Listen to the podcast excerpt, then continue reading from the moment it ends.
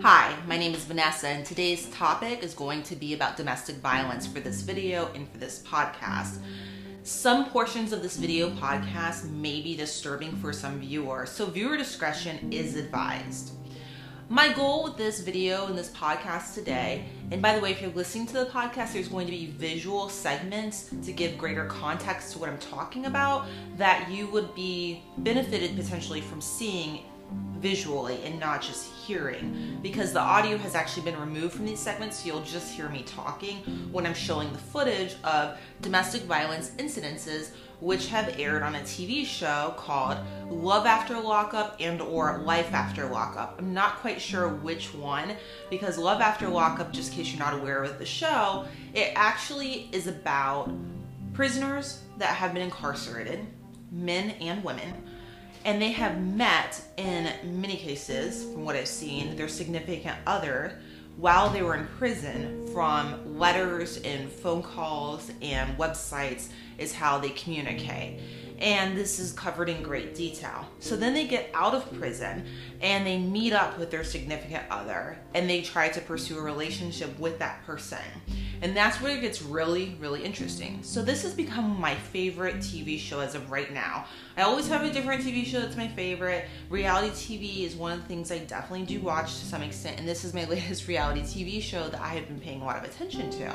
They also have, I think it's called a, it's a spinoff, I think, called Life After a Lockup, and um, the show is continuing onward. But one thing that I really noticed that caught my attention about the show is that there's a lot of domestic violence clear domestic violence that is featured on the show. And that really caught my attention and i found it to be um, different from anything i've seen on television really before. And i don't watch a lot of tv so maybe i'm just missing all the domestic violence that's going on elsewhere. I don't know.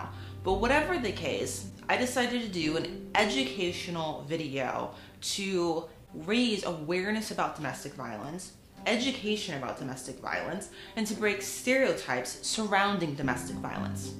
So, for example, when I was interning at a domestic violence and sexual assault center many years ago, I was going through one of my graduate programs, and it was a requirement for me to obtain these different hours I needed to get this experience. And there was a brochure that to this day really stays with me and really bothered me because it perpetuated a stereotype, a stereotype where women are always the victims of domestic violence and men are always the perpetrators of domestic violence, which is false. This is not true. The truth is that women can and do engage in acts of domestic violence against their male partners in romantic relationships. And this is something I'm showing today through this video from the Love After Lockup, Life After Lockup TV shows. And these are just a few of the clips I was able to obtain and edit down for the purpose of this educational domestic violence awareness video and podcast. And this is not all of the domestic violence clips from this show, Love After Lockup, Life After Lockup because I wasn't able to obtain all the clips. I couldn't find them all online. And trust me, I tried to show women engaging in acts of domestic violence against their male partner that's featured on the show. And the whole purpose of this is for education and awareness that women can engage in acts of domestic violence against men, against male partners in romantic relationships. It's not always the other way around. And to get back to my experience working at domestic violence sexual assault center when I was an intern in graduate school many, many years ago, for one semester, I think it was, or maybe two, I forget. Whatever the case, the brochure had a woman with a black eye around her eye. And it was being communicated in that brochure that a man, her male romantic partner, had inflicted that injury upon her. Well, of course, this does happen. I know this does happen, women also are capable of domestic violence.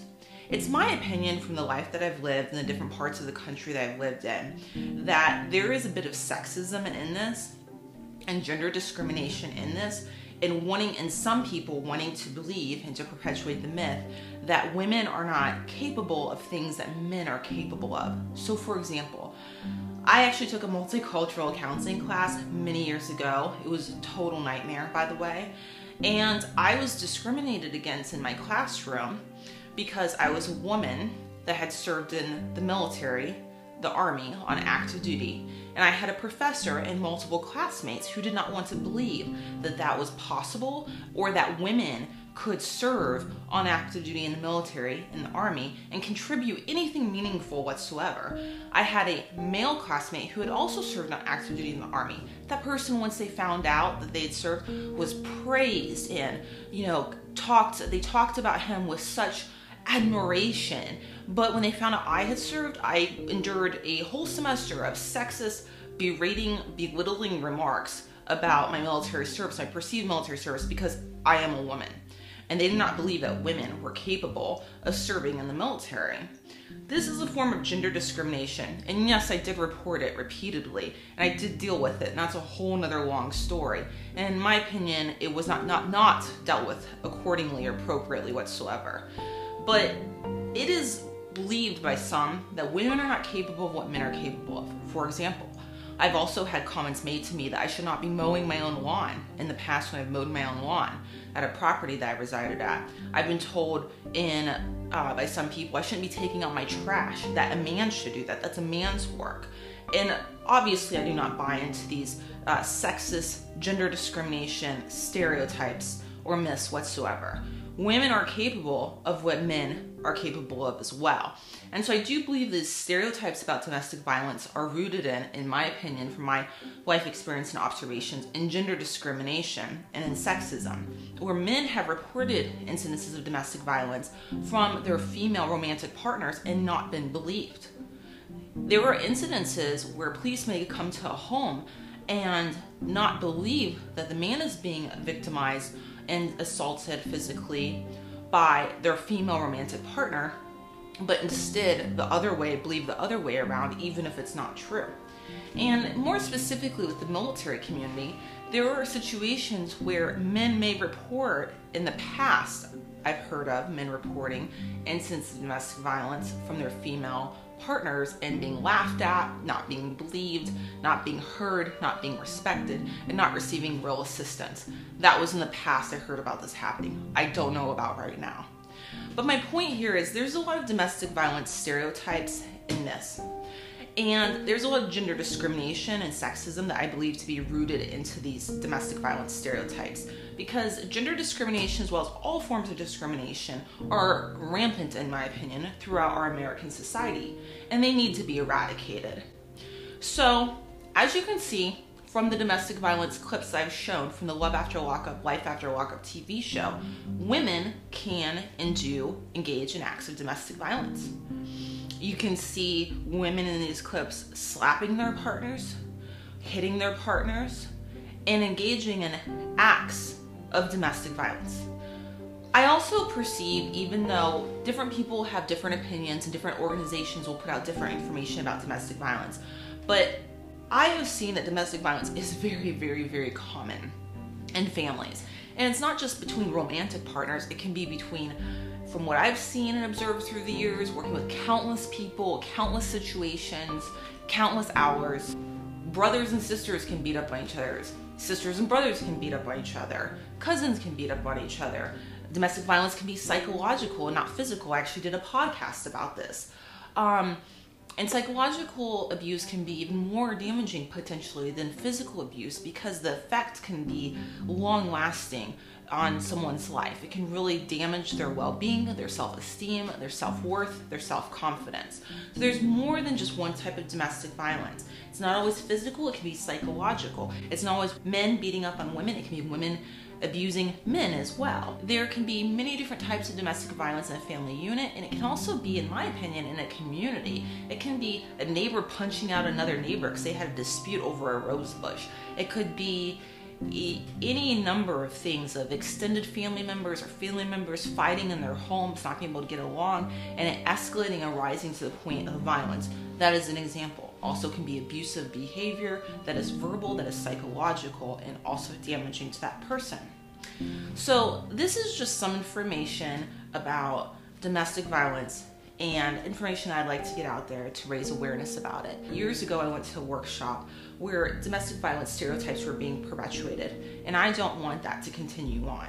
And so I am using this video and this podcast time today as a platform to raise awareness and education about multiple types of domestic violence and widen people's understanding and grasp of domestic violence and make it more wide and instead of as narrow as it is for many people.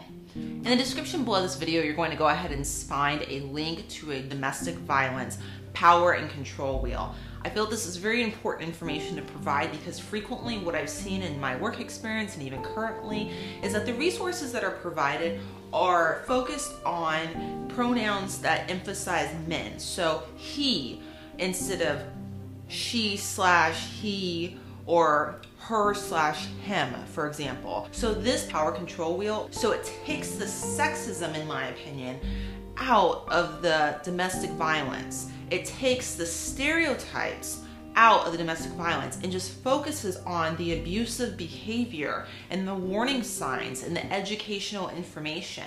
So as you may have noticed, I featured it around me periodically in this video take a look at it and take a look at the link below in the description of this podcast and video so that you can see Power and Control Wheel. I think it's an awesome informational, educational tool. Feel free to share it. You can see where it was sourced from. Thank you. All right, I hope this information was helpful and have a great day. Bye.